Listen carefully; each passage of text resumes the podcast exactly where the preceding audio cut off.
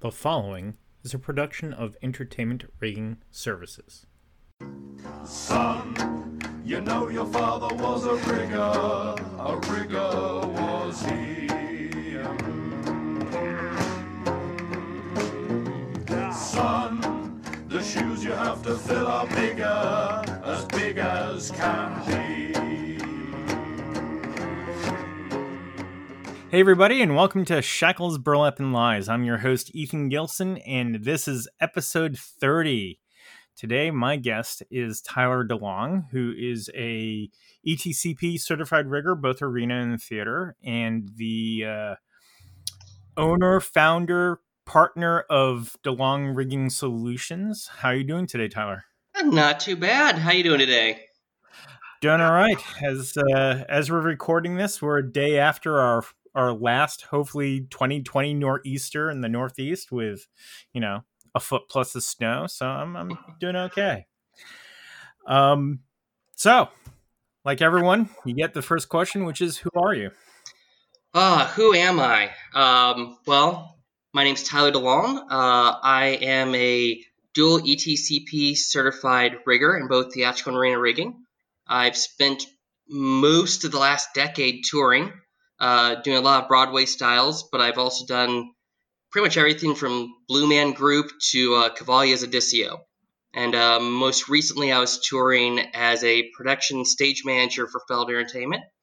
Uh, now that we're in pandemic world, I did what they say you shouldn't do, and I decided to start a company in the middle of a uh, recession. So that's who I am. So, how do you get into the industry? Uh, I actually got into industry through my father. Uh, I am a legacy. Uh, my dad is also a rigger, and it's just one of those. I have a lot of memories growing up of going to visit dad at work. Because I mean, he toured for 16 some odd years, and I got to tour a little bit with him before I had to start school. And then once I started school, it was just a dropping by the theater and just sort of hooked from birth, I guess. Yeah, it, it there are quite a few uh, second and third generation uh, entertainment technicians out there, and it's uh, certainly a a thing where when you grow up around it, it it offers a different perspective. You know, they're, the learning curve may be not as steep because you've learned through osmosis. I mean, there's definitely something to that. Uh, I mean, I like to tell people that I was sort of screwed from birth. Um, I mean, one of my earliest childhood memories was going to visit dad on the road, and it was a loadout for a rock show. And mom and I are out in the stands, and I'm just sort of looking up at the riggers on the beams, and she points at one and goes, "That's your dad." Uh, I think I was like four, three or four at that point, and I've kind of known what I was going to do ever since then. I'm gonna I'm gonna be completely honest with you right now. I think I think your joke was right there. There's definitely some truth to it. That that is such a stereotypical joke of hey, you see the roadie? That's your dad. yep. Um so how did you end up being uh in the touring side of the business because i think that's not something that i've talked about with any guest really is how they they found that uh opportunity to go out on the road and that's a question that comes up a lot of the time in different social media platforms is people saying how do i get a, a touring gig how do i become whether it's how do i become the board up or lighting designer for this group or the you know Oh, yeah. I mean, I get that question a lot. I mean, when you're touring, people always ask the road guy, "How do I end up on the road?" Um, I mean, I'll tell my story, but first, I want to tell you what I always tell people is wrong place, wrong time, and dumb enough to say yes.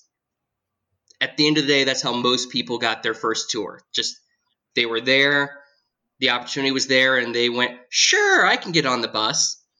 Um, for me, let's see, my first touring experience was with Cavalia's Odysseo, uh, which was shortly after I got out of college.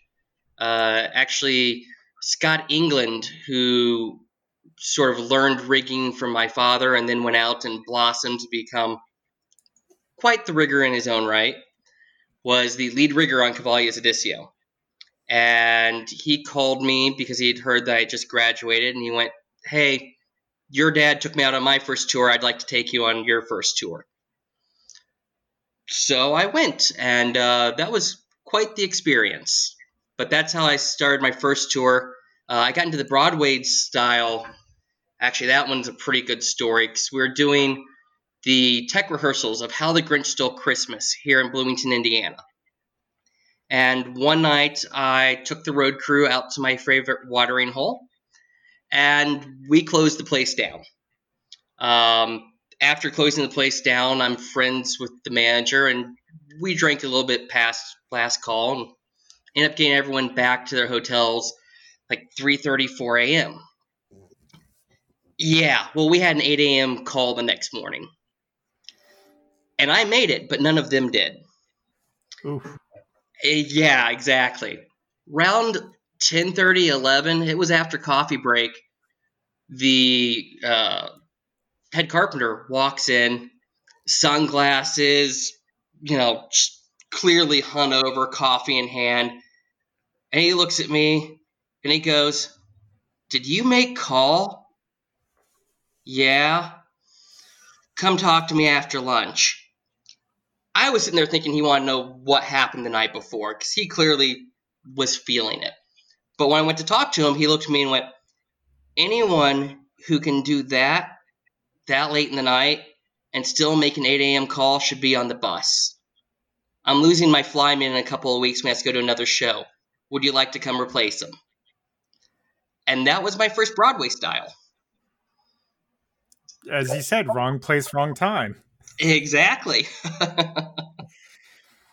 um, had so you had mentioned you went to college. Did you go to college for uh, something within the industry or something unrelated?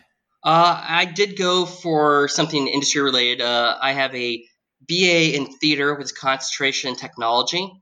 Um, it was one of those when I was looking at colleges. I already kind of knew what I wanted to do, but I knew that I needed to take some time to sort of develop my skill set. I knew that if I went out straight out of high school, I was going to get eaten alive. So I wanted to take that four years of learning and growing and sort of building a network so I wouldn't have to rely on, you know, dad's friends once I was working. Right. So that first tour that you go on as the flyman, let's talk about the the uh, the learning curve because there's certainly there's certainly an a, an amount of experience that you gain in academia. And there are some people who who have the opinion that you know in our industry you should be able to just you know you go and you learn from the as you said you learn from the senior guys and they teach you everything you need to know and you just go and it's all experience based learning. And that people tend to pigeonhole academia for the design side of what we do. Oh, you want to learn scenic design or costume design or lighting design? That's what you would go to college for because that's more theory. But for a roadie, for a stagehand, that's all experienced. I don't personally agree with that. I think there's a balance between both of them. There's a um, a theory component and a hands-on practic- practical side of the things. So how was that learning curve of going from academia where maybe things are slowed down a little bit to being on the road having you know financial implications of not making timeline and et cetera et cetera et cetera um, well i mean man you ask hard questions one thing that I definitely will say is that there is a place for academia. Uh, going to college and getting the degree, I want to say that it taught me a process. It taught me how to look at something, how to find the answers. It also gave me a great network that I still reach out to periodically. As far as the learning curve on my first tour, um, I mean, honestly, there was a learning curve on both the ones I've mentioned so far. On Cavalia's Odysseo, to be 100% honest, I had no business being there. Uh, I mean, I knew a lot of the theory behind rigging, but it was a Cirque style show with a whole bunch of horses to make it even more interesting. Uh, I was definitely in over my head. That being said, I've got to give credit to Scott and the other guys that were on that crew. Is they did a lot of on the job teaching. They did a lot of on the job hazing as well, but they did a lot of on the job teaching. And I mean, that's where I learned the basics of rope access.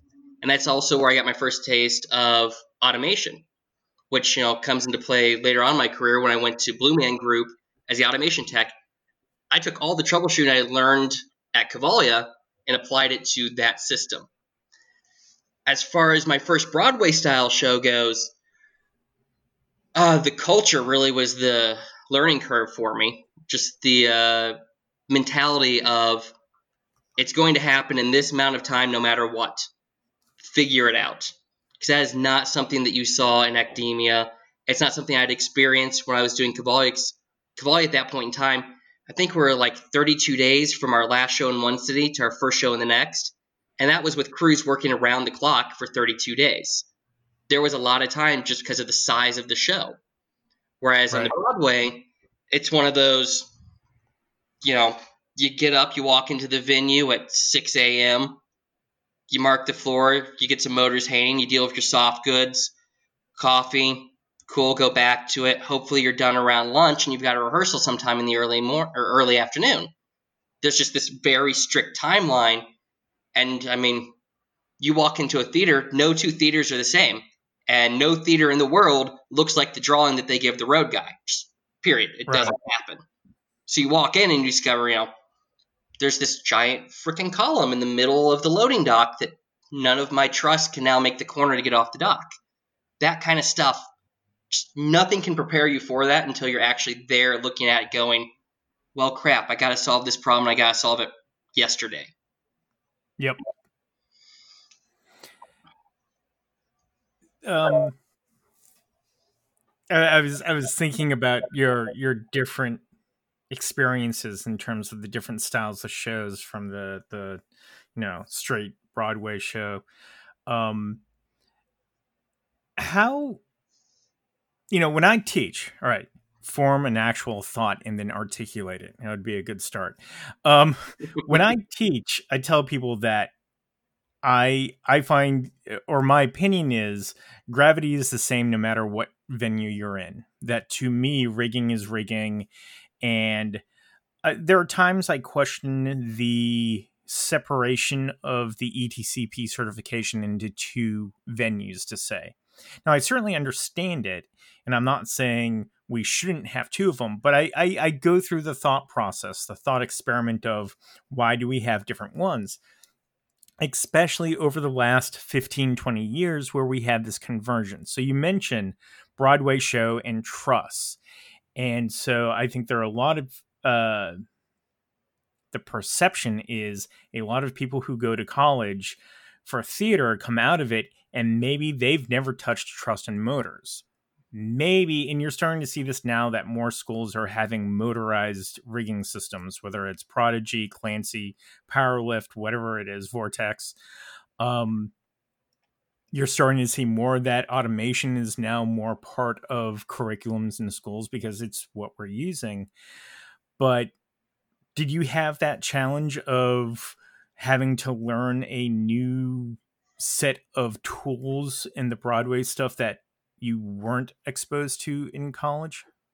Um yes.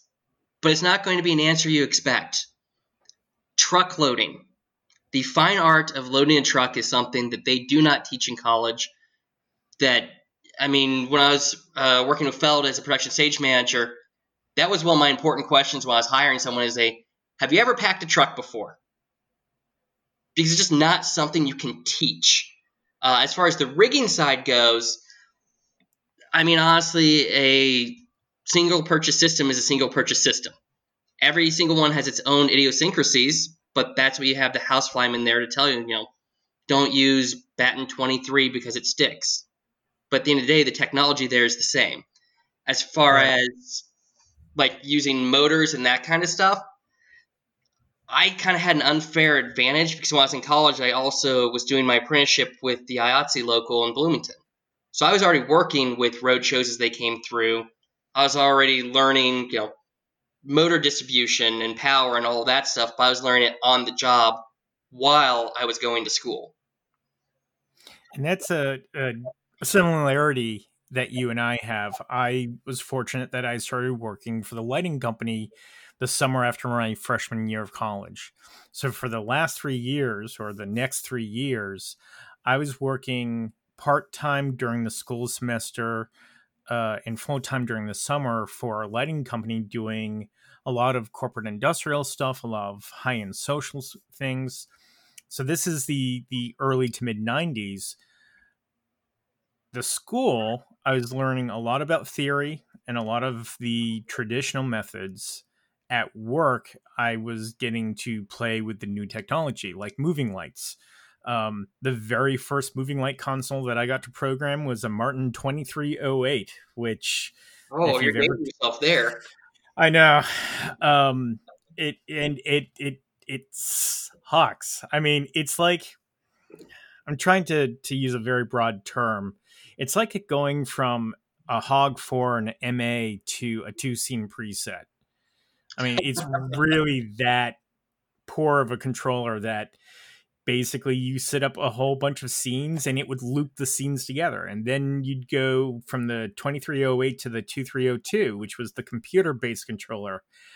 But that's also where you learned little tricks like if uh, control of movement was a xy grid and you had your little round dot which was the center of the light and you moved it around your your grid and at that time it was still mostly scanners or lights that had mirrors, which did mm-hmm. the you know movement. Moving heads were still kind of restricted to very light. Um, you started getting a few others out there in the mid 90s, but it was the late 90s where the the Mac 500s came out, the Mac 600s, where moving heads really became more uh, got more market saturation. But anyways, on the programming, so how do you do a circle on a square grid?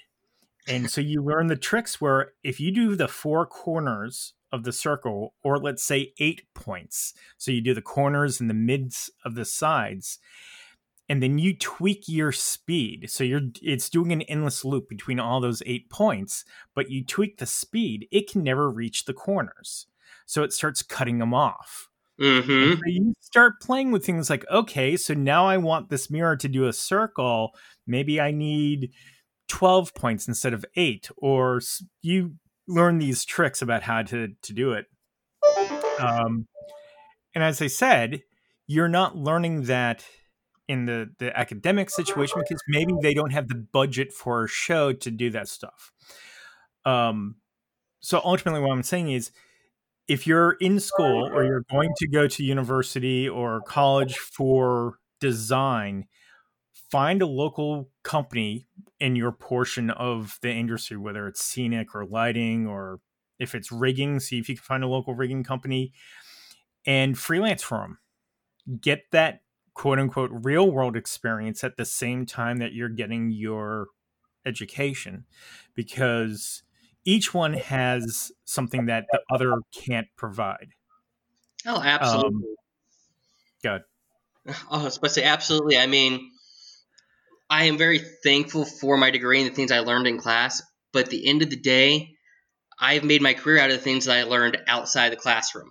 Uh, I mean, I learned a lot working in the shop as a paid employee of the shop for the theater department. I also was working as an electrician for the School of Music, and I was working as overhire for the IA local. And just all that hands on stuff is where I started to really develop as a technician. Um, Granted, sometimes that got me into trouble when I'd skip class to go work. Yeah. But in four years, I only had one professor give me a whole lot of grief about that. And at the end of the day, it was uh, actually it's a pretty good story. It was a American literature course. And at the beginning of every semester, I always tell my professors, "Hey, I'm already working in the industry I'm going to school for. I know what your policy is, but will you work with me because I'm going to miss class? And almost every professor went, yeah, just don't miss test days. Keep me in the loop. We're good. Well, I had a American literature class where the professor sent me an email saying, come to my office hours. So I went, and she just sort of looked at me and went, You're missing too much class. You need to be in my class, you need to drop it. Well, it's already past the date to drop it without taking an F, so that wasn't going to happen. And I just looked at her and I was like, Well, you understand that I'm working within my industry. I'm working on the thing I'm going to school for. And she went, Yes, I understand, but my class is important. And without missing a beat, I looked at her and I pulled a Mark Twain quote out of thin air, and that's that I've never let my schooling get in the way of my education. And she looked at me and went, Did you just quote Mark Twain at me? yes, yes, I did, ma'am. We're good. Go away. I'll see you on test days. nice. Yeah. But I mean, skipping class is definitely not something you should be doing if you're going to school for theater. But you need to find that balance of making sure that you're out there, you're learning. And in my opinion, theater is one of the few places where you still have sort of a uh, master and apprentice type situation for being able to learn. You learn from the older people. They've been there, they know the tricks. They can teach you so much faster and easier than you can learn in a classroom setting, in my opinion. There's also whether again this is perception or not.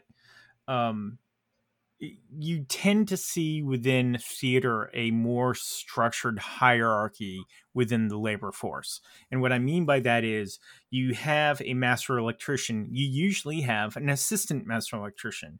In a touring application, you might have a pair of deck electricians who are below those two.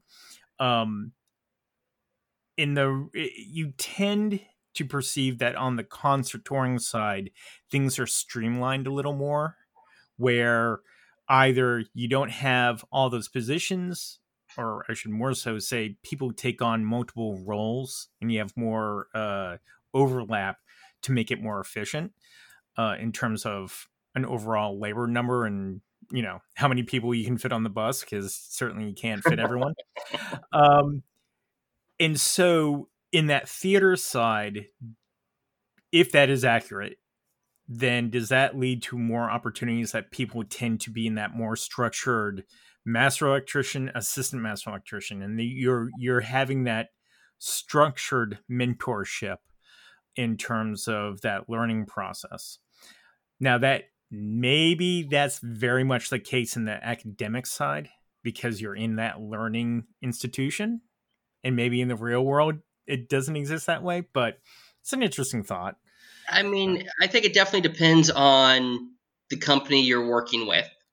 Because um, I know, like when I was at Feld Entertainment, I made it quite clear to everyone that worked on the crew for me that, you know, department heads, your job is to make sure your assistant can replace you at the end of this tour.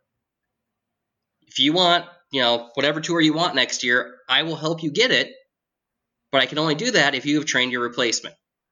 So I sort of forced that relationship on them. Uh, I know that touring Broadway style shows, I've had some head carpenters that definitely took that approach with their assistants.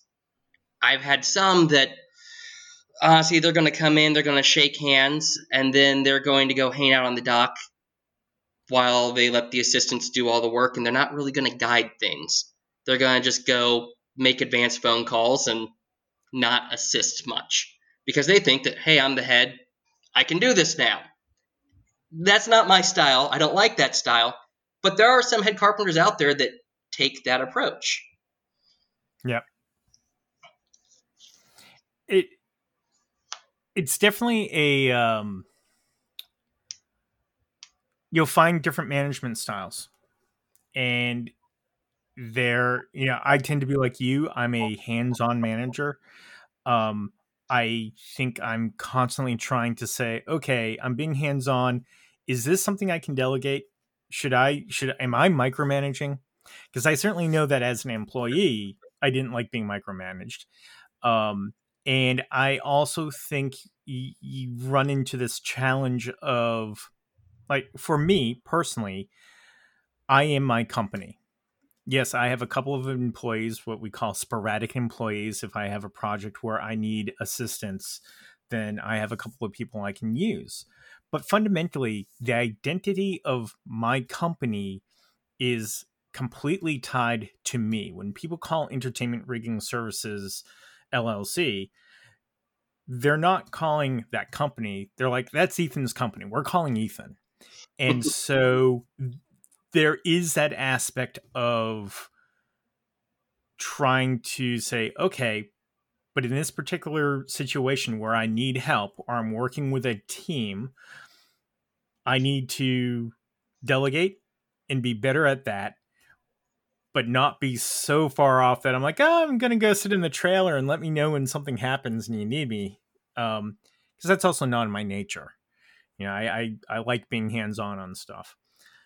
So yeah, it's it's definitely a uh, a learning process, which is something to mention to people. That is, your learning isn't just about the technology or about the procedures of rigging, but also learning how to work. Yeah, exactly. Which for some people can be the most difficult learning process. You I know? mean, it definitely was for me. Uh, I mean, just me personally, the fact I managed to get to a management point in my life is amazing because early on, I was not exactly the individual everybody wanted to work with. I was a little rough around the edges. I had quite a bit of attitude, and honestly, I just didn't know how to talk to people.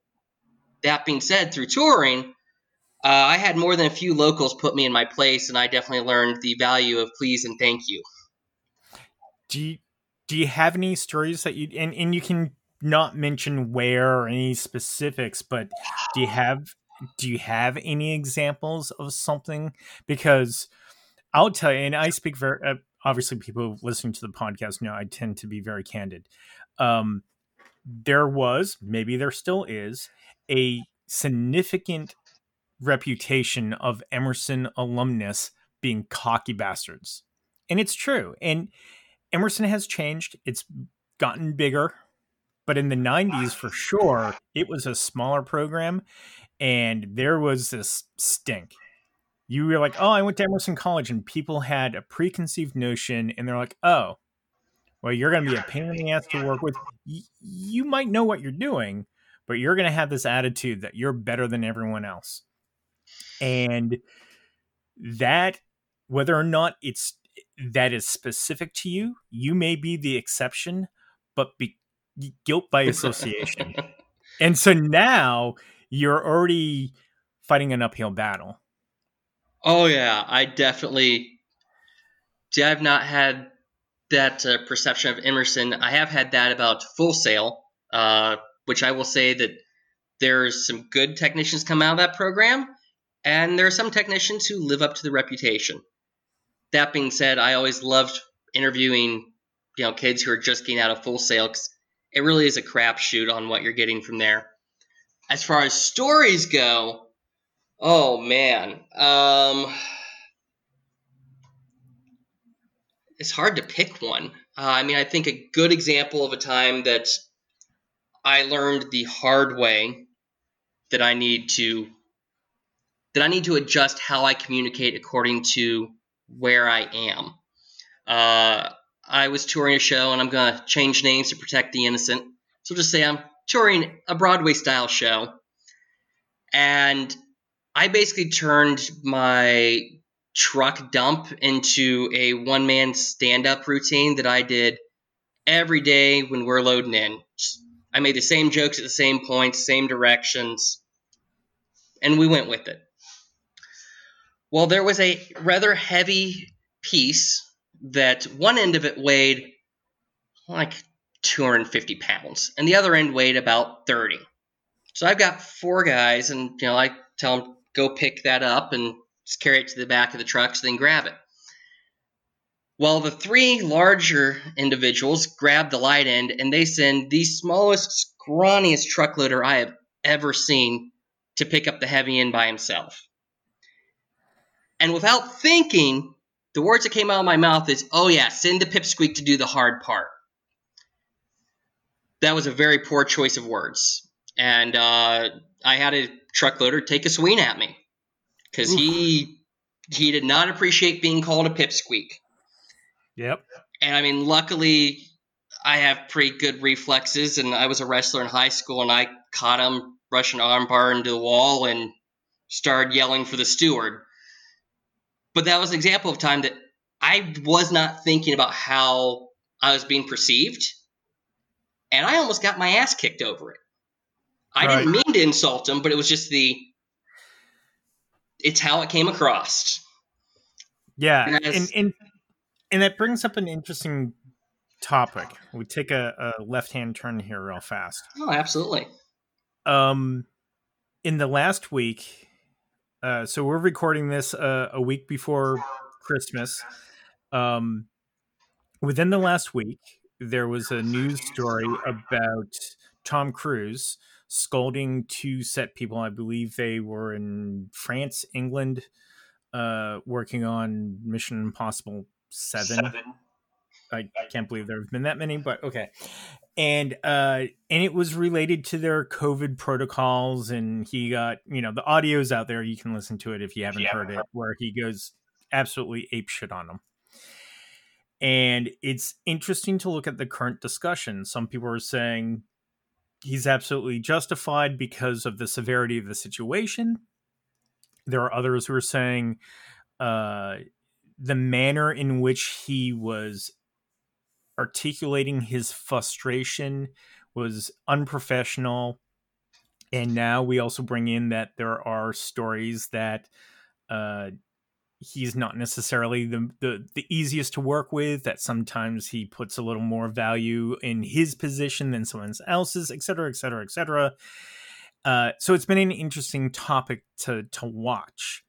And one of the comments I made to someone was, uh, as as the discussion turned to um, the style in which, especially when you're talking about life safety, uh, is it ever appropriate to raise your voice to another coworker?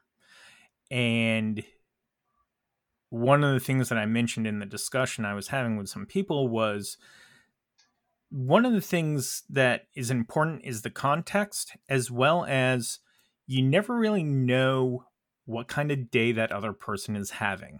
So in your story, this guy who you, you know, affectionately even was calling Pipsqueak, we have no idea if he's been going through the last six months of fighting with the rest of his coworkers because his nickname is Pipsqueak and he hates it and they give him crap about it and he's just so fed up with it.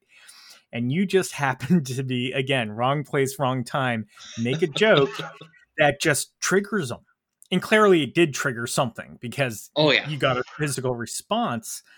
Um, but it does bring up that idea of you, you never know what kind of day someone's having. Um, and if anything we've learned in 2020, it should be everyone deserves a mulligan. Sometimes you guys like, you know what? Okay, hindsight being what it is, maybe that wasn't the best course. Got caught up in the moment. Um, it's not necessarily always so black and white in terms of well you said that so you must be a bad person nope it, one of the examples was um, someone was working at height and their coworker unclipped them from the the fall arrest system and Ooh. the the response was you know clip me back in stupid. And and the conversation was uh, whether or not it was appropriate to call the person stupid. And I mean, I would lean towards yes in that situation, but uh, sorry to interrupt you, but just when it comes to safety, everyone's responsible for everyone else's res- safety, in my opinion. And if someone is ignoring that, or like in that example, if someone unclipped me, I'm going to look at them. Depending on what kind of day I'm going to have, I'm probably going to tell them, clip me back in, and then go downstairs and tell so and so, the steward, what you just did. Say, nope, we aren't playing this game. Fix it. Go away. That Yeah. being said, that's just me personally. Um, I kind of believe that everyone deserves a little bit of grace when they screw up. Uh, just who I am, just how I view the world is people are going to make mistakes. If you treat mistakes as learning experiences, that's what they are instead of a massive screw up. Doesn't mean I want to tolerate them. Some days it's a, all right, you need to go away now. It just depends on the day. And and I think I tend to to say quite a bit. Everything is a learning experience. But maybe what we need to start doing is adding to that. Everything is a learning experience given the appropriate time to do so. And so when you're actively in a risk situation and that risk increases because of someone's actions, uh, and someone could be potentially afraid for their own safety, it is understandable that you might get a not well thought out articulation of their frustration and fear. And this Absolutely. is where this is where the, the, the saying context is king comes in. Mm-hmm. We don't know the rest of that story. If those two people went downstairs after the work was done and the person who called the other coworker stupid said, Hey, I'm sorry, it's just when we are in that situation, you have to be paying attention and we we don't have any uh, room for errors. And that th- after they were no longer in the risk situation is when they focused on the education to make sure that they improved versus again when you're stressed out and something's happening and you're worried someone's going to get hurt sometimes y- the rational part of your brain is no longer in command. How many times have you been in a situation unloading a truck where something started to fall and we all know that the word is stop? It's not hey or heads up. The word is stop, right? Yep. And how many how many times does it come out? Whoa! it, that's it's not like you know that's what I wanted to say, but that's what the the instinct reaction is is just to respond, and that's what we have to consider. And you're in a heightened sense, uh, situation, being yelled at, so now you're not going to react the way you normally would. So maybe sometimes the, the best idea is to take a breather and then say, hey, now that the adrenaline has gone down a little, let's talk about that situation and move forward together in this learning process. No, I mean, that's absolutely the way to handle it, in my opinion, because it's one of those in the moment, yeah, there's going to be hollering, there's going to be a fix that or watch out or heads or whatever, because that's what's warranted. But there should be a conversation afterwards about, hey, this is the reason this happened. I don't like to yell. You don't like to hear me yell. This is how we prevent this from happening in the future. I, I don't know. I just feel that a lot of things can be talked out after the fact when uh, people have calmed down and you're no longer in a risk situation. Yep. I think every single time I've ever yelled while working has been due to significant stress and that's either because the project is going so poorly and it's just you're so overwhelmed or it's a life safety situation and you are just concerned about someone getting hurt i have made the crews i work with a promise on multiple occasions that i will only raise my voice if someone's in danger as long as they respond well and you know fix things we're good but that i just i don't like yelling out of frustration i'm a big I'm a big fan of the it's time to step away for a moment. Um, I mean, that's something that I've done to technicians that were working for me at Feld is I've looked at them and told them, Doc. Everyone knows if I say Doc, that means it's time for you to step away, take a breather, sort yourself, and then come back and talk when we can actually talk about this. Yeah, and we're not robots. You know, we're emotional creatures and uh, it's a double-edged sword because it really is. Someone being passionate about their work and caring about it is not a bad thing. It's a very good thing. The downside to someone with a lot of passion is there's a lot of passion.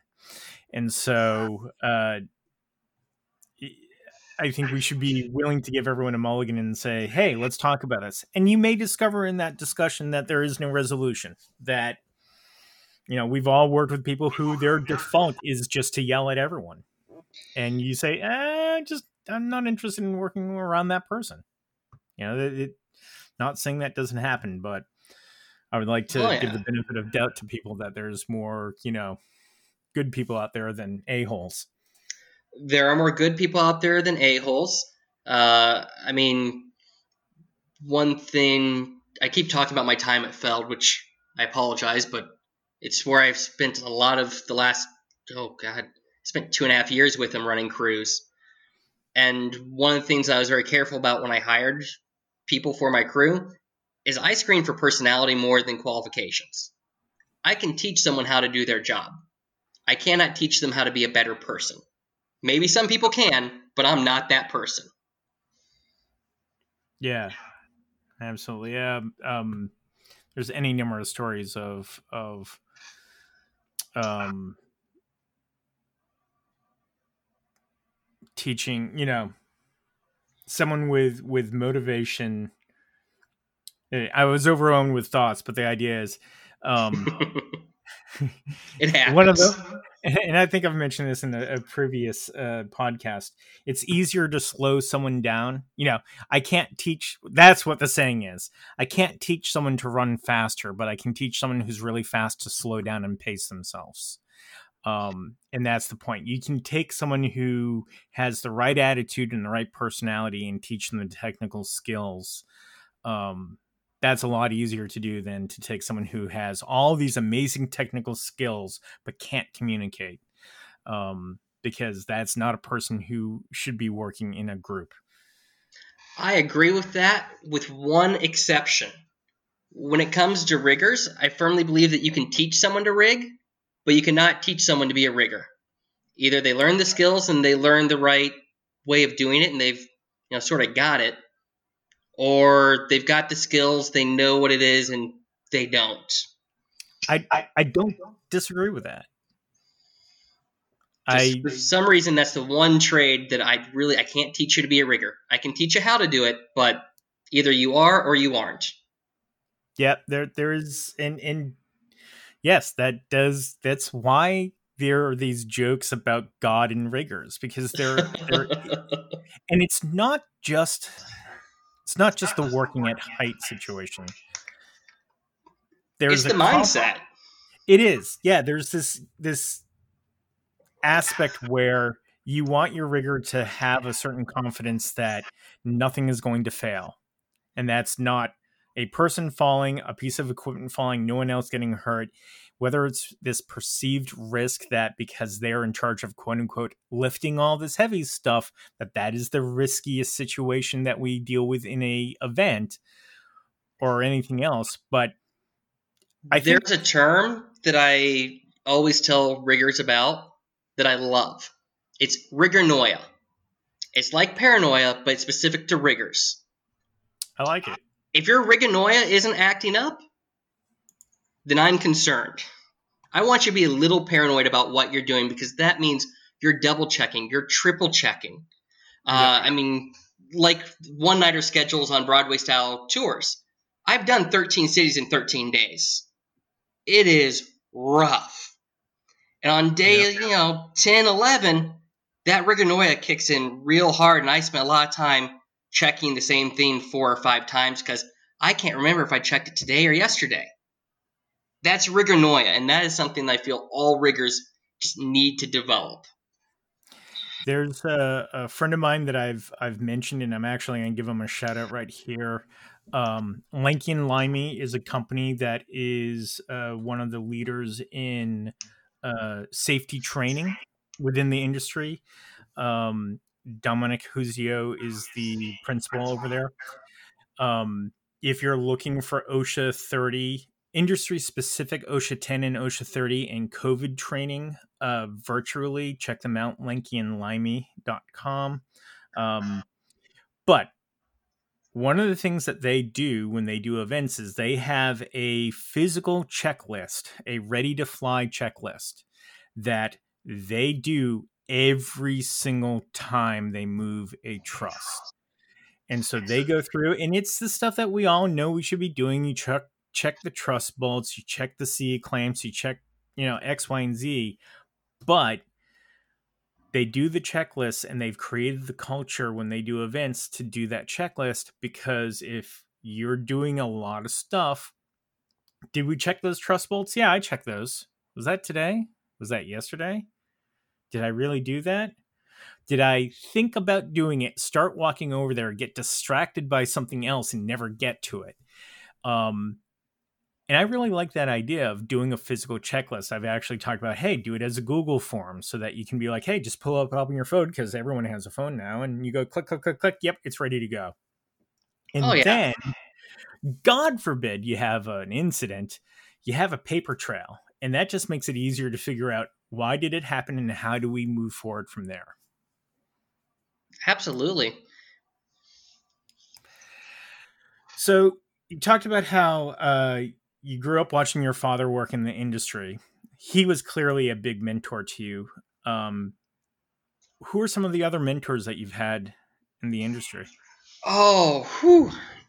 I mean, I've had several of them. Um, let's see. Early on, when I was first starting to work as a local, uh, a gentleman by the name of Fritz Bush, who unfortunately is no longer with us, sort of took me under his wing. Because, I mean, I was a legacy.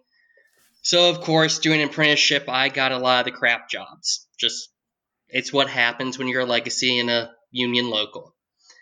And Fritz was one of the guys who actually took the time to look at me and go, No one told you how to do this thing yet, did they? No. And he'd show me how to do it. Uh, he also encouraged me to go out to Santa Fe Opera as an apprentice, which I went out there and did an apprenticeship out there for a summer.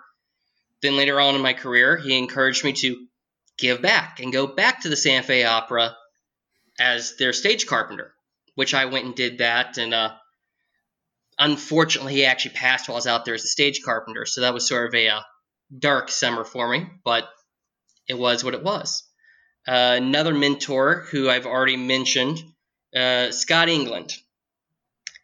That gentleman taught me more about how to survive in a touring atmosphere than anyone else could have. And ultimately, he also taught me what it feels like to get fired.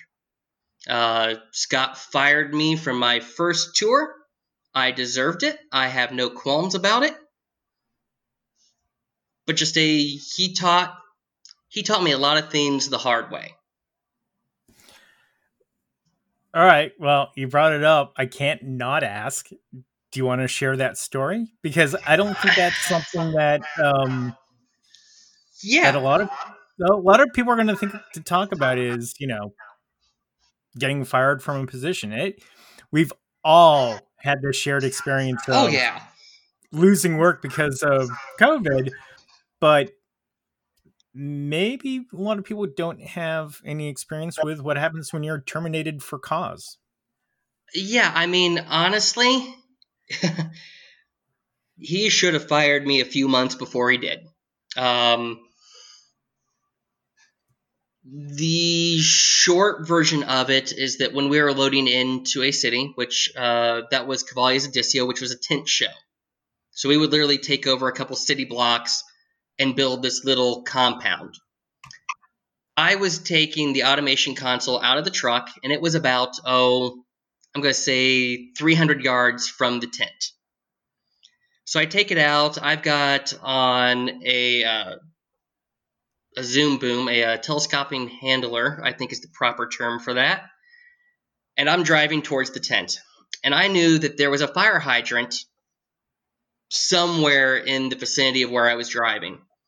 So I raised the forks up so I could see the hydrant. And just as I got to where I could see the hydrant, I hit a pothole I didn't see, and I dropped the oh, couple hundred thousand dollar automation console Mm. from about 10 feet in the air. Oh, It shattered. I mean, it came down. It was still in its case, but it was damage control. And of course, it was raining to make things even worse. So that happened, and I spent the next, oh, eight weeks or so expecting my pink slip. Just, nope, it's gonna come, it's gonna happen. I screwed up. I'm gonna save all my pennies now. That's where I made my real mistake. is I got into my own head that I was fired, that was going to happen. And I started making other little mistakes. And after several weeks of that, finally the time had come that I was making too many little mistakes. It was time for me to go. Um, Scott had the technical director for the company terminate me. And then I reached out to him afterwards with a, hey, look, we're good. Can we just have a beer and talk about this before I get on the plane to go home? And he met me. We had a beer. We chatted for about 45 minutes, and it was a, yeah, this is mutual. It's time for me to be gone. So it was unplanned, unpleasant, but I am truly thankful that he fired my ass. That's a very important um, learning experience in terms of rebounding from a significant mistake um and and mentally checking out. you've got to learn to keep rolling. The moment yep. you stop rolling is when you start getting into trouble. Yep. Yeah and and and maintaining that focus on the continual improvement aspect. Oh absolutely. So you've had uh, a bunch of touring experience. You've mentioned a couple of different events that you've uh, or shows that you worked with. Um, what's one of your favorite projects that you've worked on? Um, I have two I'm going to mention, and they're for very different reasons. Um, the first one I'm going to mention is I did the North American and Latin American tours of Blue Man Group and loved it. Uh, Blue Man Group. It's just it's a fun show. I essentially you, had. Uh, I'm sorry. I was gonna say, did you uh, get to to work with uh, Galen much? I did not. Okay. So I'll shout out to a friend of mine. um, but no, I mean, I loved touring that show, and we I was on sort of the death rattle of the North American tour. Uh, one of those, it had been out for six years. We'd hit all of the A markets, we'd hit all the B markets, we'd hit all the C markets. So now we're going to do some of the C and D markets and try and squeeze a few pennies out of this. Yep. Which is a rough schedule, especially with that many trucks. I don't remember how many it is, but I'm going to say it was like six or so. Six is sticking in my mind, but it's been a few years so it was truly rough. It was one of those you start your day at 6 a.m., you end your day at 2 a.m., and you do it for 13 days straight. It blew. There's no other way to word it. But it was an amazing group to be with. Uh, just the crew, they were all rock stars. Everyone got along, which is a, I want to say a rare thing, but to be in a crew where literally everyone's your best friend doesn't happen every day and then there's the actual show. Because I mean, during the show, it's essentially a 90 minute long dance party.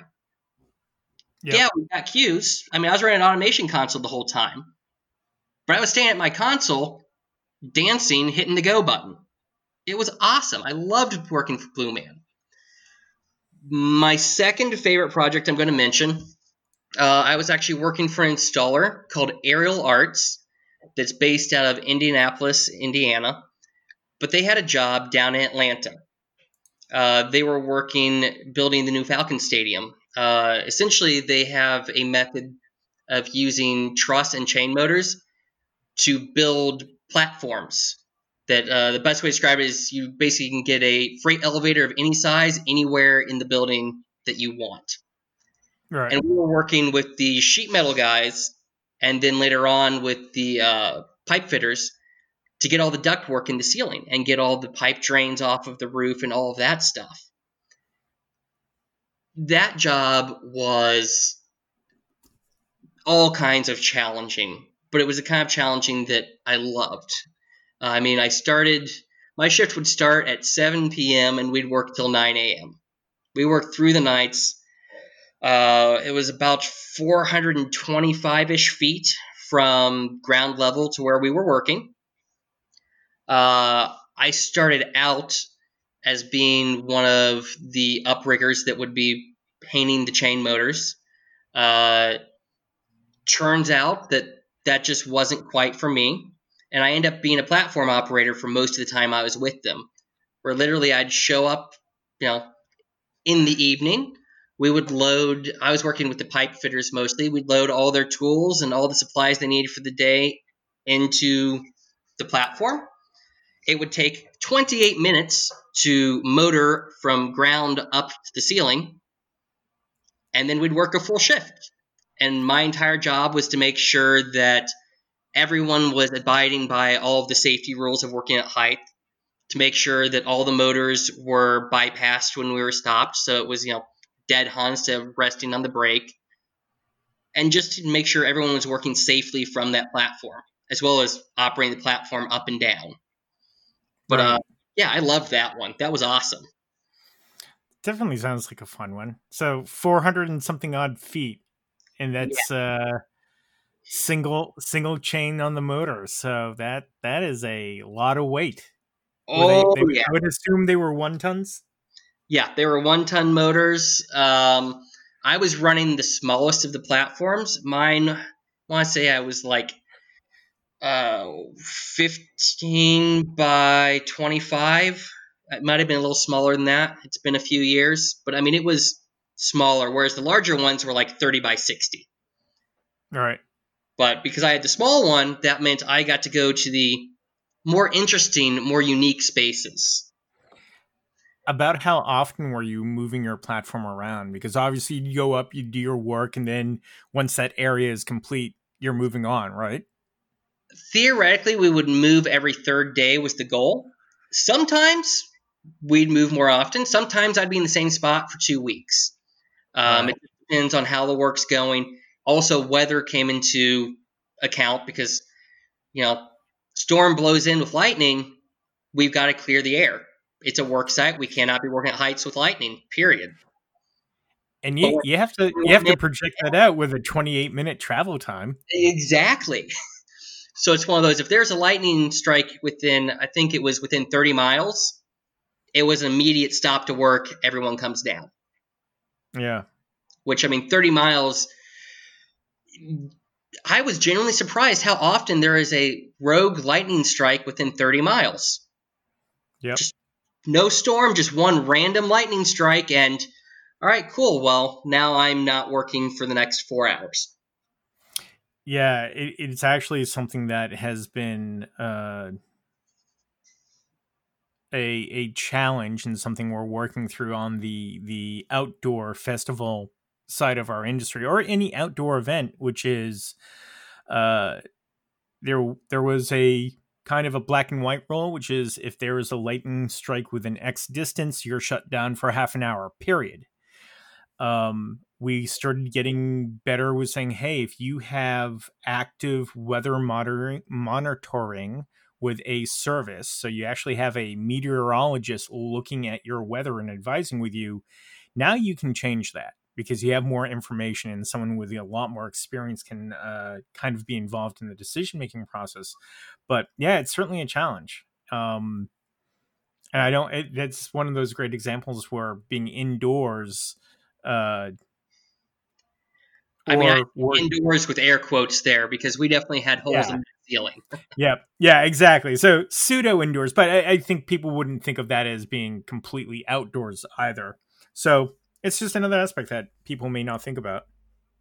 Oh yeah, and I mean another one of the fun challenges on that job was actually moving the platforms.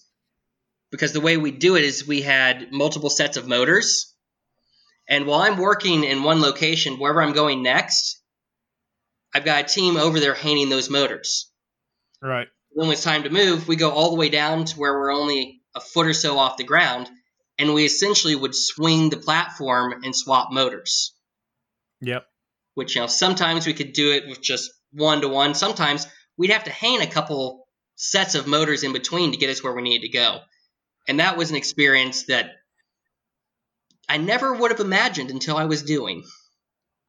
oh yeah yeah i mean there's the interesting side is chain hoists in our industry we took them from someone else. You know, they the construction side of the world, they do some very interesting things for lifting and things that, you know, how many times have you looked on Facebook at someone saying, I can't believe in construction. They use wire rope slings with no thimbles?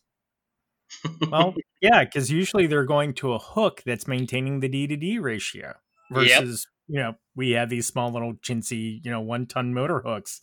And they got these hundred ton cranes with a hook the size of, you know, my upper torso. Um, so yeah, you, you, there's always some interesting stuff out there that you, you know, you can learn from and observe and be like, hey, that's pretty cool. Maybe at some point I'll be able to pull on that knowledge for some challenge I'm having and um, you know, solve a problem and everyone be like, "Hey, that's pretty cool. You get the beer at the bar tonight." So, oh yeah, I mean that's one of the reasons that I love how wide of a spectrum I've worked in my career. Because I mean, I've done Cirque style shows, I've done Broadway style, I did a rock and roll style tour. I've done installs. I even worked on cruise ships for a little while. So I've got a pretty wide net these days. Yeah, so it's a perfect segue. So you had mentioned when we first heard talking that uh, you recently, this year, the last few months, formed a company. You did so with your father. Um, let's talk about why you decided to start a business. Especially, it's not like you know my timing was I started a business a year and a half ish before this happened. I was already kind of rolling and it happened. You made a choice to start a business while this was happening. Um, and you have some interesting things that you're working on. So let's talk about the, the forming the company and, and what you're doing. All right. Um, so DeLong Rigging Solutions, uh, I mean, I guess the origin story is where I should start here. And that is that back in March of 2020, I was working for Feld Entertainment and was terminated along with everyone else in the company. Uh, I mean, they terminated well over 95% of the company in a morning.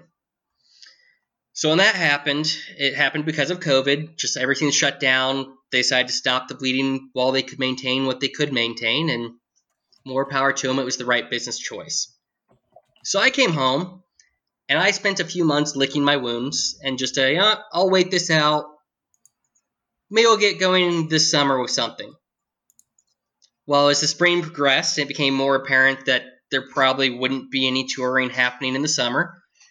I picked a day and marked on the calendar when I was going to find a job outside of the industry if I hadn't found something by then. Just, it was the that's the day that I accept it's time to get a job, even if it is a nine to five in an office or some other horrid situation like that. Luckily, a installation company uh, out of Indianapolis called Associated Control and Design called me up about a week before that date happened, and they were having uh, I mean, the situation is the best way to word it, where they had a whole bunch of jobs that were backlogged because of COVID and supply chain problems. And they had the local labor, they just didn't have the supervision to keep it going. And yep. they had heard I was available.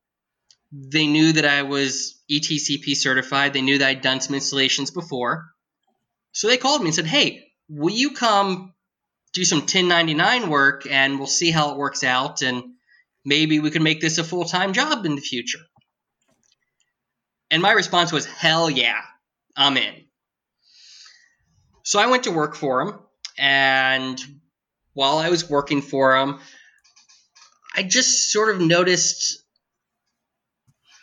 i noticed sort of a disconnect between them and the client that it, it was through no fault of their own. Everyone was up against the wall because of COVID and being way behind on timelines and contracts that were drawn up and written you know, years ago, long before anyone imagined a pandemic throwing a wrench into things.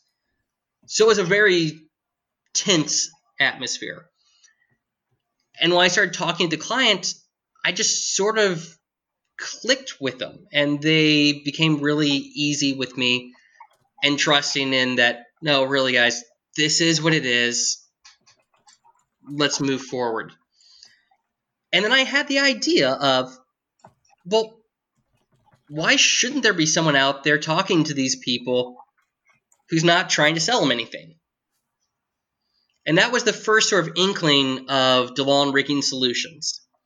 And at that time, I actually formed an LLC uh, that I called A Man, a Jeep, No Real Plan LLC because I really didn't know where it was going.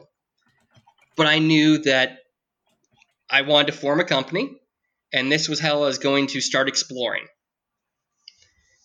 And as I was exploring, I noticed that there are some things out there that I'm not going to say are missing, but just aren't there. And one of them is quality, barrier free training for individuals at like high schools or young professionals who are trying to start that maybe don't have a mentor like I had. And that's where the idea of one shot training came about. Um, one shot training is currently in its beta phase. It's going to be going live to the public on or about January 15th. And it's a series of currently 25 short videos between 3 and 20 minutes covering everything from how to kick a sheave up on the grid to the proper way of operating a single purchase system. There's a whole bunch of task specific how to guides, if you will, that I'm putting out for free for everyone because I feel that there should be no barrier between learning how to operate your equipment safely. Absolutely.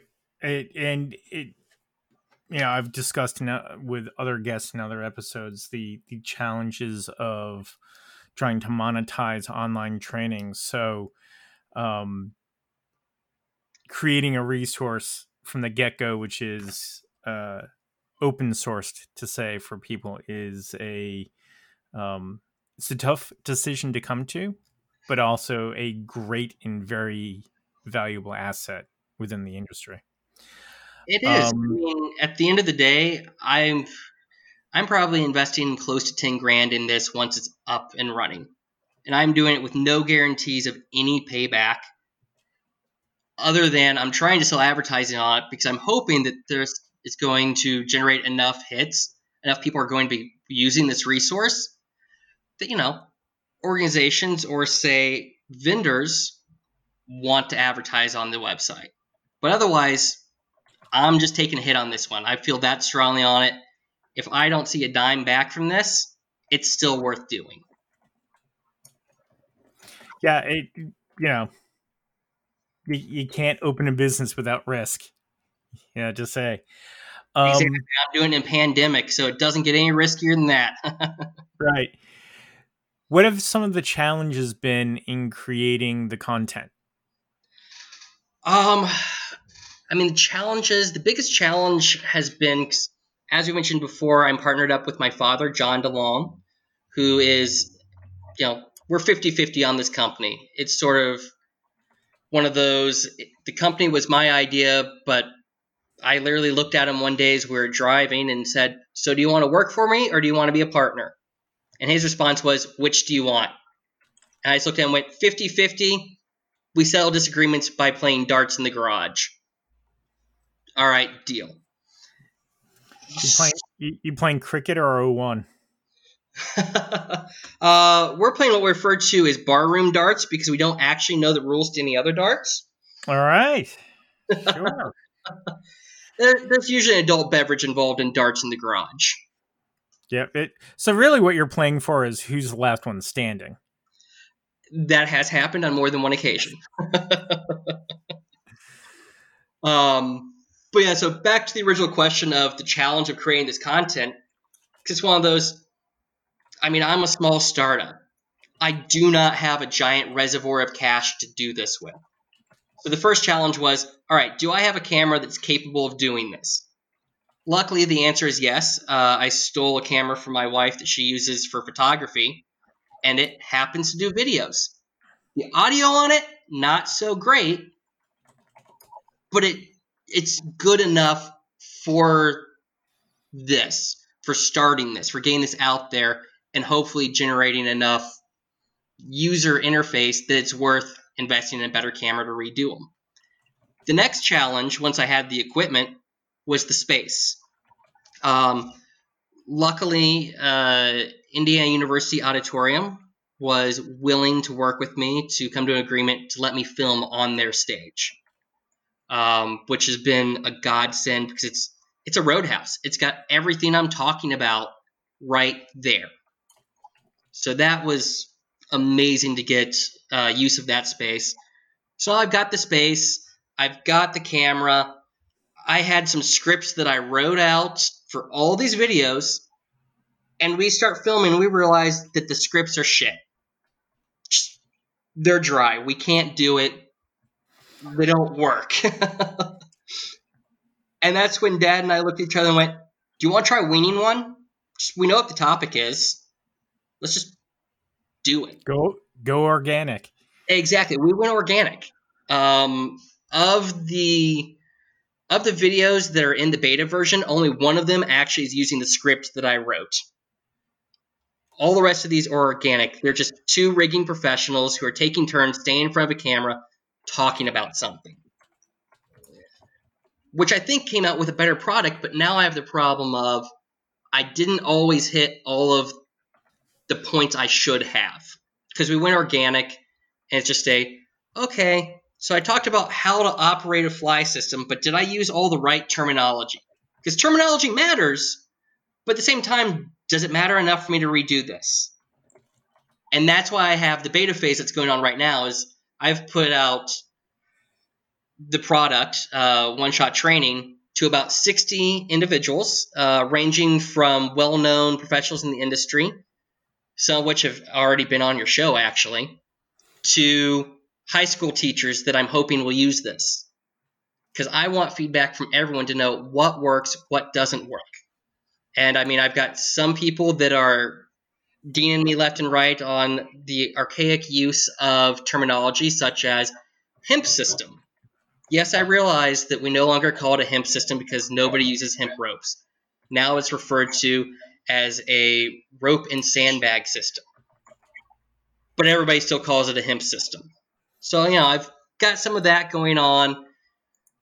But overall, I'm getting pretty good feedback on these videos, and people are really enjoying them.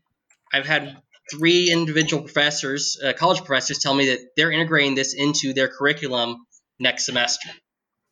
Nice. Yeah, so I mean, I think I've hit something here. If people are jumping on it, going, "Hey, can I show my friend and see if they want to use this too?"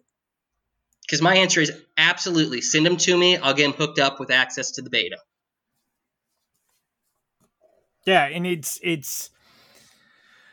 I think people uh, kind of like our our ANSI standards process.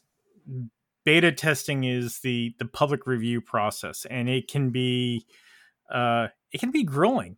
You know, it, you create something and you think it's great, and you send it out, and then without fail, people start picking it apart.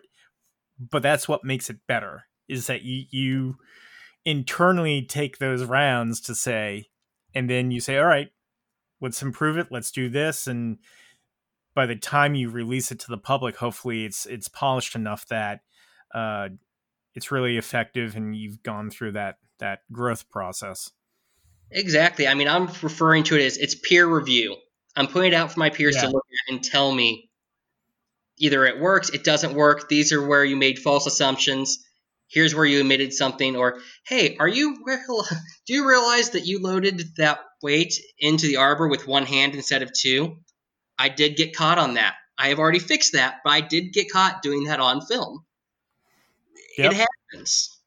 It does. Uh, absolutely. It, it brings up a, a good topic of complacency that, again, we're we're human we make errors we do stuff we, whether it's oh, i stand on the toe board of the genie lift so i can get that extra two inches so i can get that shutter cut on that fixture or i can reach that bolt to tighten it or this or oh it's the end of the day and i just need to move one foot forward let's move the lift while it's up we all get complacent. We do stuff. And we're like, hey, I know this isn't right, but it's me. And that's that's the hard part is to say it. I'm gonna force myself to stop and go. Yeah, nope. I gotta I gotta do this the the the correct way because because I'm teaching people who don't know the correct way. but even more, especially yeah, in that situation, but also because you don't want to become the example of well, so and so was a really good rigger. I don't know how this incident happened. Well, because they made a choice and they made the wrong choice. So what we're trying to do is help people be empowered to make the right choice. Oh, That's absolutely. And I mean, one thing that I when I'm teaching someone how to rig, one of the things I always tell them is properly trained people have accents in two situations. If they are too comfortable doing what they are doing, or if they are uncomfortable doing what they are doing. If you're nervous, you're going to make a mistake. By the same token, if you are way too comfortable and you're not thinking about it, you're going to make a mistake. Yep. Um, so we talked about the videos and some of the challenges. I'm going to shift gears a little bit. Absolutely. And maybe this is something that you discovered in creating your videos and using this particular space. Maybe not. Um, what is one of the the oh, I'm going to create a, a, a, describe it a new way. What's one of the sloppiest rigging jobs you've seen, or or a situation that oh. gave you pause for concern? Okay, um, I'll admit I knew this question was coming because I've been listening to your podcast, and I've been back and forth on if I was going to share this story or not. But I'm going to share it. I was working in Latin America, and I had a day where you know I'm in a theater. I've got riggers up on the grid, and just the hairs are standing up on the back of my neck. Just for some reason, even though my points were hitting where they need to hit, something was not right. So I convinced one of the translators to climb up to the grid with me because I knew if I was going up there, I should take someone that speaks the language with me so I can talk to these guys. I got up there to discover that not a single one of those points were hung in what I consider to be a safe manner. They had cables twisted, they had shackles side loaded. Uh, they were using the pin of a shackle to make another cable bend just the right way. It was the shadiest thing I have ever seen. At that point in time, I got on my radio and I called the head carpenter and told him to clear the stage just clear it. And he was very, okay, what's going on? And I told him that I'll be down with pictures in a couple seconds. And I got down with the pictures and showed him the pictures, and he looked at me and went, We need new riggers. And I went, Yeah, or I need a plane ticket because it was just one of those. It was so bad, I was not going to let my name be anywhere near it unless we were fixing it. Yeah. Yep.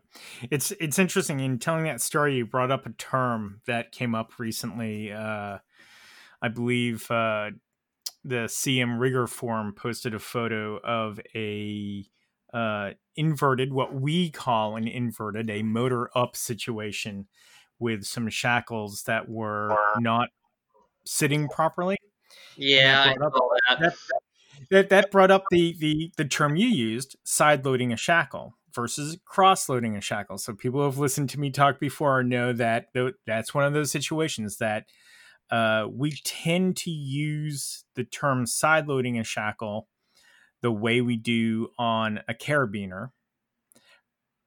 And uh, again, if you've seen those posts, but there's actually uh, both of those terms relate to shackles and they mean different things. Side loading, or what we consider to be putting the load along the axis of the pin, so you're pulling the ears of the shackle apart, um, is actually called cross loading.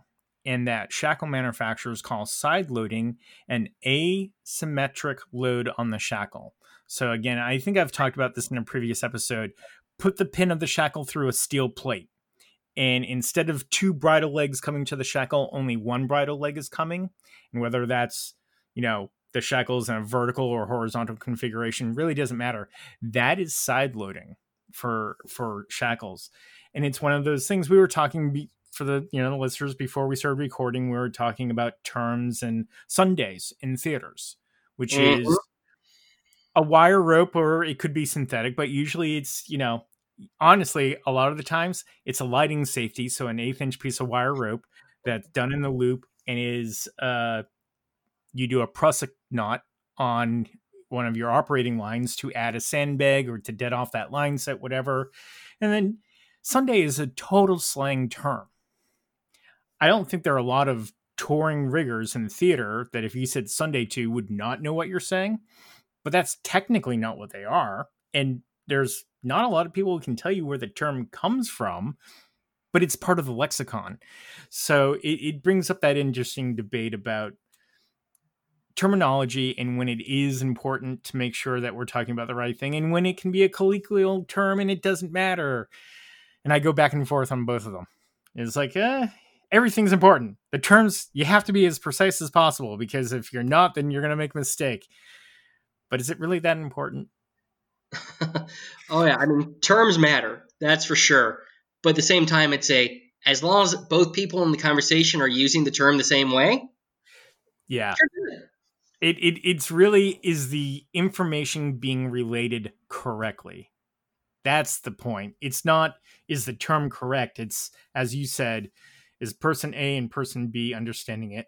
It brings up an interesting uh, general topic, which is in rigging math, there are different variables. And that's a comment that people come up with all the time. They they they hate the ETCP exam because of the math and they're afraid of the math and the equations.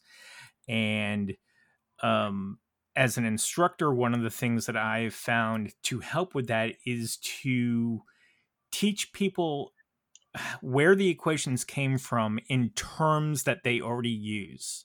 Thing using the lexicon that they're used to so that it makes sense that they can relate it to their knowledge base they already have and and that's a good way of demystifying it and rocky paulson wrote an article years ago i believe entitled uh, clarity out of confusion talking about rigging terms and some people call the force inside one half of a bridle leg tension.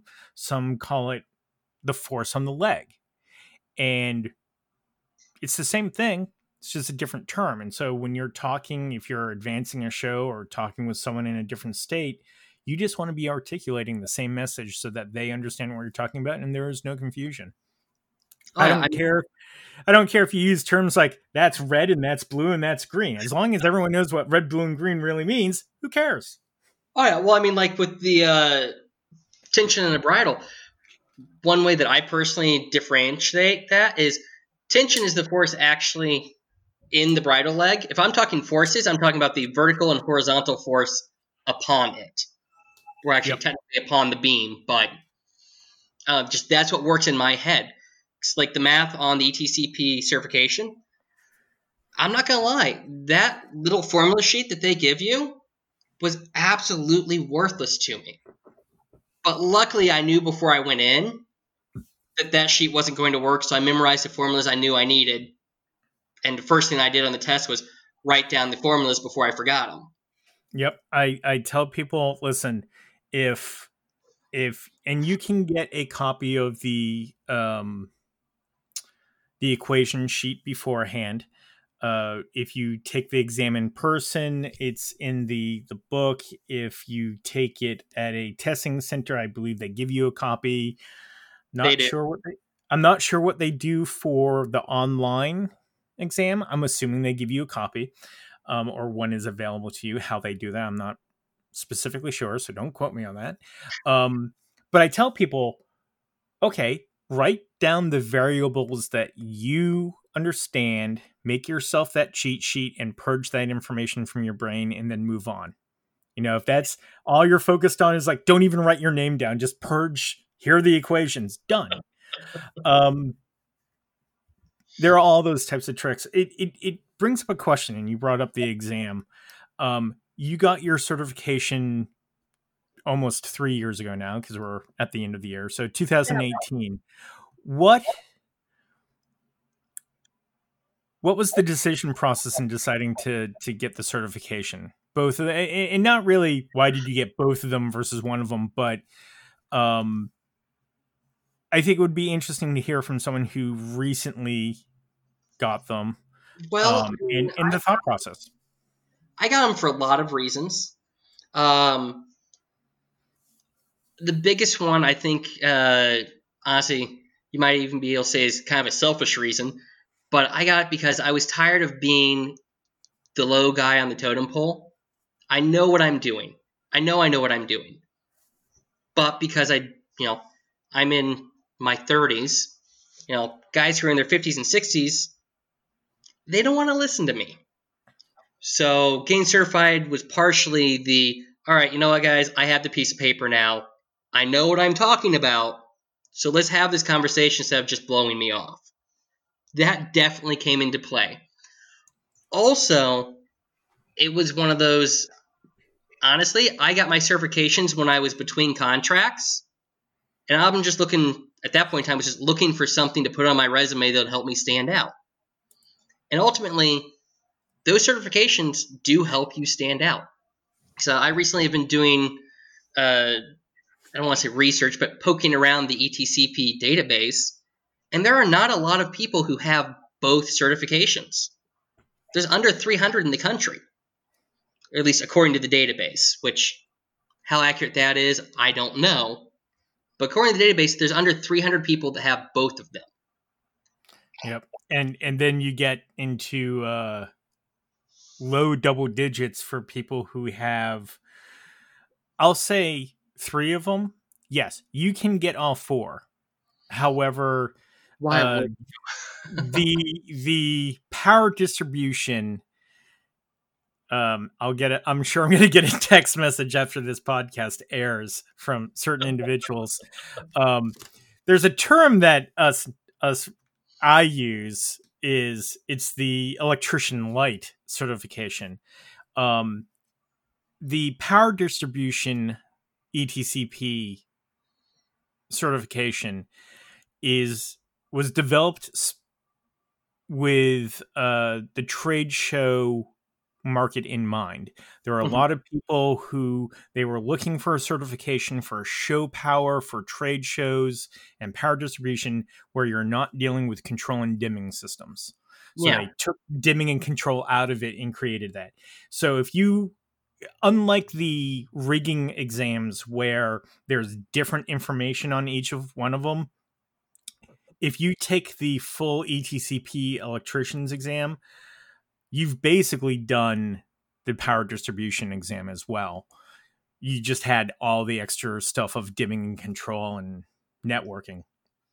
So there are, again, we can look it up, but low double digit of number of people who've done all three exams.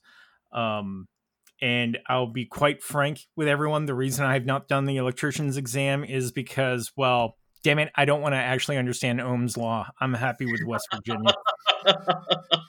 I am right there with you. it's such a silly thing, but yeah, it's um, yeah, it's it's it's very. Oh yeah. Well, I Uh, mean, Go ahead. as far as doing both of them, I actually decided to do both of them because you know in my career I've worked in both environments, but also I had the realization of about half of the material is the same between the two tests. Yep. So why would I study for one of them now, and then in the future have to study the same material again when I could just study all of it and have one really really rough day at a testing site and do both of them at once. It, it just it made no sense to me not to do both of them at once. when I did uh I did both of them uh in 2005 the inaugural class and we were in Orlando uh it was at LDI and I got out of the second one and I mean, I had crammed. I like yourself. I had memorized all the equations. Of course, at that time, we didn't know. We didn't know what pass fail was. We didn't know how many people. You know, if everyone got four questions correct out of 150, we would have said, "Wow, I guess three questions is passing and four is perfect. Uh, who knows? Um, so we were the guinea pigs and we were evaluating the process.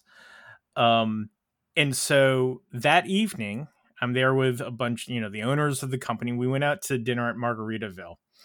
And again, I 2005, so I was 30 years old. Um, I think it was a month. It was October, so it was a month before my birthday and I was like, all right, I, I, I did these exams. We're not going to know for weeks if I pass or fail. And all I wanted to do was get drunk. I just, I, dude. So the vice president of the company was like, you're drinking on me tonight. We're proud of you. Let's do this.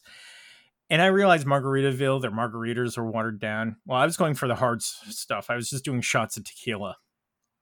And, and numerous shots later, the owner came up to me, or the VP came up to me and said, "I think we're done."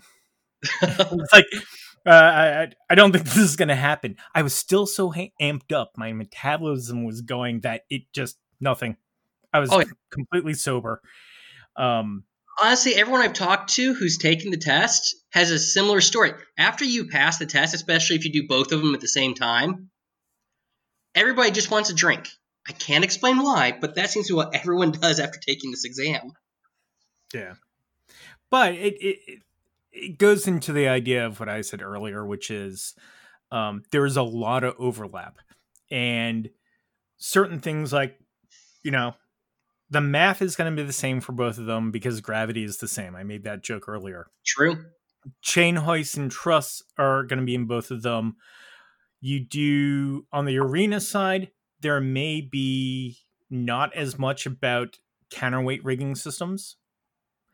Um, there may be perception wise more in the arena side for fall arrest systems because the arena side tends to be less of a uh, has less infrastructure to say or we perceive that aspect but the reality is, there's just as many opportunities in in theaters for the need for fall protection and fall arrest.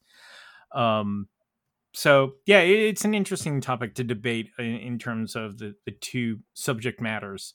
Um, but yeah, I it, I have a friend of mine who was 92 and he had to have knee surgery and he did both knees at the same time. And when people asked why, he said, "If I got to learn to walk again, I just want to do that once." Exactly. So take both tests at the same time and just get it over with. Certainly not a bad approach. I definitely would recommend it to people is if you're going to take one and you think you may want to do the other one eventually, just do them both at the same time. Uh, I mean, it makes for one very, very stressful day. Don't get me wrong. But it's one bad day and then you never have to do it again as long as you keep up on your continuing ed and keep working. Have and you're going through this for the first time. You get five years. Have you started doing? And I realize this year a lot of people did their continuing education because they had the time to. Anything specific you've been doing for your continuing education, or anything different that you've been doing for it? Um.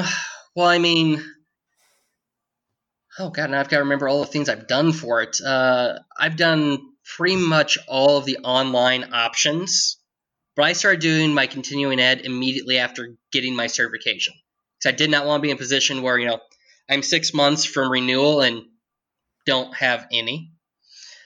So I've sort of been taking it in the spirit of what's intended and I'm constantly doing continuing ed. I think I had enough points to recertify about a year, year and a half afterwards, or after I took it originally. That being said, I'm just going to sit on that stuff till it's time to recertify.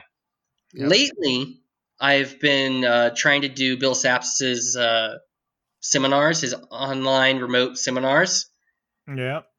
I mean, they're free, they're worth points, and honestly, Bill's just fun.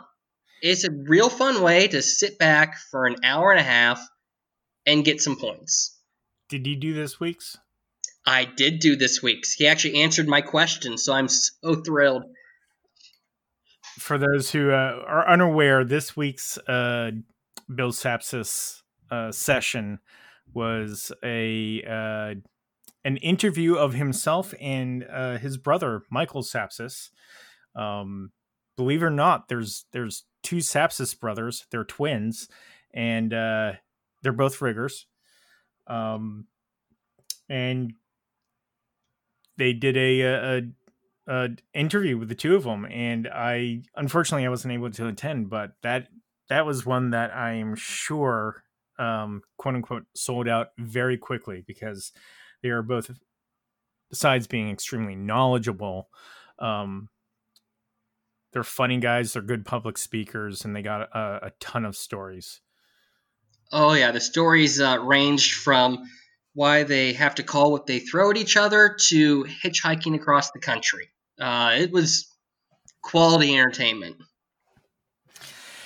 If you want a hitchhiking across the country, made me think of this. And again, another text message I'm sure will come in once he hears that I said this.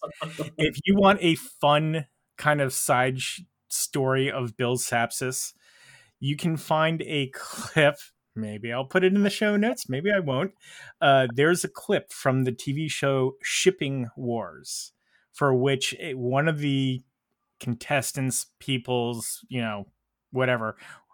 The concept of the show is people say, "Oh, you need to move this thing. I'll charge you a thousand dollars, and I can get it done within, you know, 48 hours." This particular episode, they were moving this horse statue thing from Philadelphia out to somewhere else. And so Sapsis Rigging was hired to lift this thing onto this guy's trailer. Um, and uh, it went how we thought it would, which is Sapsis did a good job and was methodical about it. But of course, this guy is just wanting to get the thing on his trailer as fast as possible. And it's kind of funny. Um, so if you don't yeah, post it, email it to me. I want to see that. I'll have to see if I can find the link again. Um, yeah, there have been some very good online resources. The Chicago Fly House did a bunch of stuff uh, that they just wrapped up. Um, you now have some of your stuff, and that's an important thing that I want to mention. Um, when you get do your continuing education uh, for ETCP, you get more points when it is from a recognized instructor or program. That does not mean you can't get points for other training. Um, so anything that you know, if you have a question about whether or not some online training could be considered for renewal credits, shoot off an email to the ETCP uh, administrator and find out. Ask the question because there could be some great stuff out there. Uh, I would make an argument that first aid and CPR training, yeah, it may not be one point per hour, but if it's the half point per hour, may be a valuable tool for people to have as a certified technician. Um, I mean, I think everyone should go ahead and do that if they're working in theater. Just we work in a dangerous environment. You never know when you need it. There's uh, this interesting situation where when I was the safety officer for the for the company I was working for, I was trying to do get first aid and CPR training. And of course money is a, is a realistic concern for an owner of a company and looking at oh well do we have to train everybody? And I said well if you're working late on a Friday night closing out the books and it's just you and the office manager and neither one of you has had the CPR training and one of you needs it what good did it do and the reality is, everybody should be trained. Everybody should have basic first aid training. If how many people go a week without bleeding in our industry? You know, a no nick here, exactly. A, a, nick here or there versus you know, hey, taking a finger off. It, it, being able to triage that stuff is very important. I thankfully still have all my digits. Just saying. You and me both. All right. Well, I think we're an hour and 35 ish minutes into this. Um, I think we've covered some good topics. I, I think I'm going to hit you with a hard one, which we kind of alluded to earlier. All right, what you got? Do you have any good and horrifically bad rigger jokes? All right. so, an electrician and a carpenter walk into a bar. Next time they'll listen to the flyman. Nice. We've we've we've we've tangentially touched on a variation of that, but it's a Oh, good I spin. missed it. Nah, uh, well, it's it's getting challenged. This is episode thirty, so trying to find thirty rigger jokes is pretty hard. So awesome.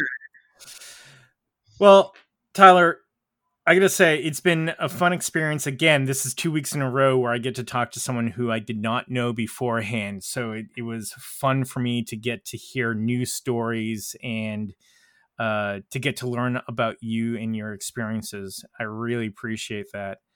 Um, so I just, you know, thanking you for taking the time to do this, and I'll let you have the the final words. All right. Well, you know, for starters, thank you for having me. It's been a pleasure. And uh, final words I have for people out there is go get trained. Any training is better than no training. So just seriously, if you're going to be doing anything rigging related, make sure you're getting trained and make sure you're getting it from a qualified individual. You're here. All right. Well, again, thank you very much, everybody, for listening. I think this is going to be the last one of 2020, unless I get super motivated next week before Christmas and do one more. If that's the case, I hope everyone has a happy holiday season and a great new year. Let's all hope that 2021 gets a lot better for all of us. And until next time, keep the pin in the shackle. Son, you know your father was a rigger, a rigger was he. Mm. Son, the shoes you have to fill are bigger, as big as can be.